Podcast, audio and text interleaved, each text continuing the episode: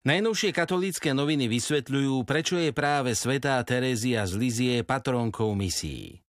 Patronát svätej Terézie z Lisieux nad jednou zo základných úloh cirkvi, misijným poslaním, odhaľuje podstatu, ako i možnosti účasti na nej pre mnohých členov Božieho ľudu, ktorí nevycestujú na misie k iným národom fyzicky.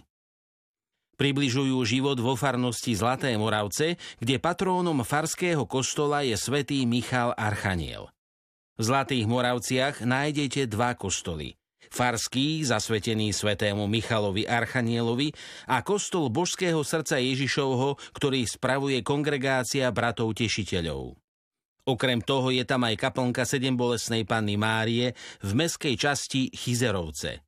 Viac katolíckym novinám o farnosti Zlaté Moravce porozprával Peter Štálnik, ktorý je tam farárom už štvrtý rok. Pripomínajú si významné životné jubileum sedemdesiat rokov slovenskej opernej legendy Petra Dvorského.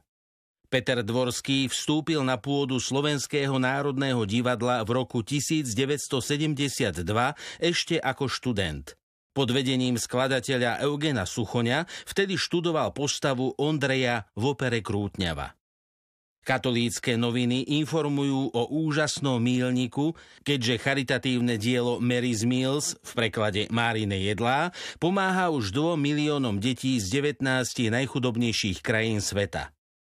Tieto deti sa ráno zobudia, vezmú si na chrbát školskú tašku a vydajú sa na cestu, na konci ktorej ich čaká jedlo, štúdium a najmä šanca na lepší život. To všetko vďaka programu školského stravovania medzinárodnej charitatívnej organizácie Mary's Meals a činnosti miestnych komunít po celom svete, ktoré jedlo pre deti zabezpečujú a pripravujú. Uverejňujú ďalšiu časť apoštolského listu pápeža Františka s názvom Candor Lucis Aeternae, ktorý napísal pri príležitosti sedemstého výročia smrti talianskeho básnika Danteho Alighieriho, autora Božskej komédie. Katolícke noviny predstavujú misionárske pôsobenie sestier z reholnej spoločnosti Kongregácia Ježiša na Ukrajine. Po páde železnej opony hľadal generálny vikár Zakarpatia reholné spoločenstvá, ktoré by sa venovali pastoračnej práci vo farnostiach.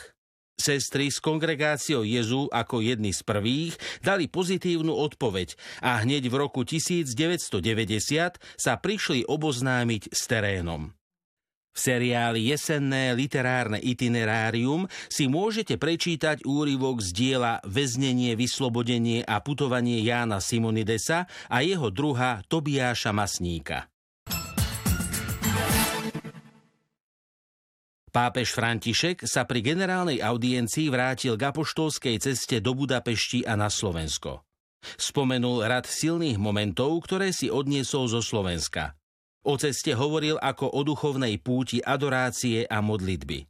Vyzdvihol korene viery v Božom ľude, ktoré sú stále živé, no sú vystavené nárastu sekularizácie a konzumizmu.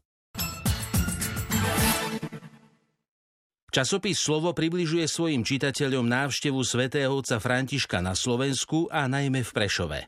Po úvodnom ďakovaní šéfredaktora prinášajú homíliu svätého otca Františka z božskej liturgie svätého Jána Zlatoústeho na sviatok povýšenia svätého kríža.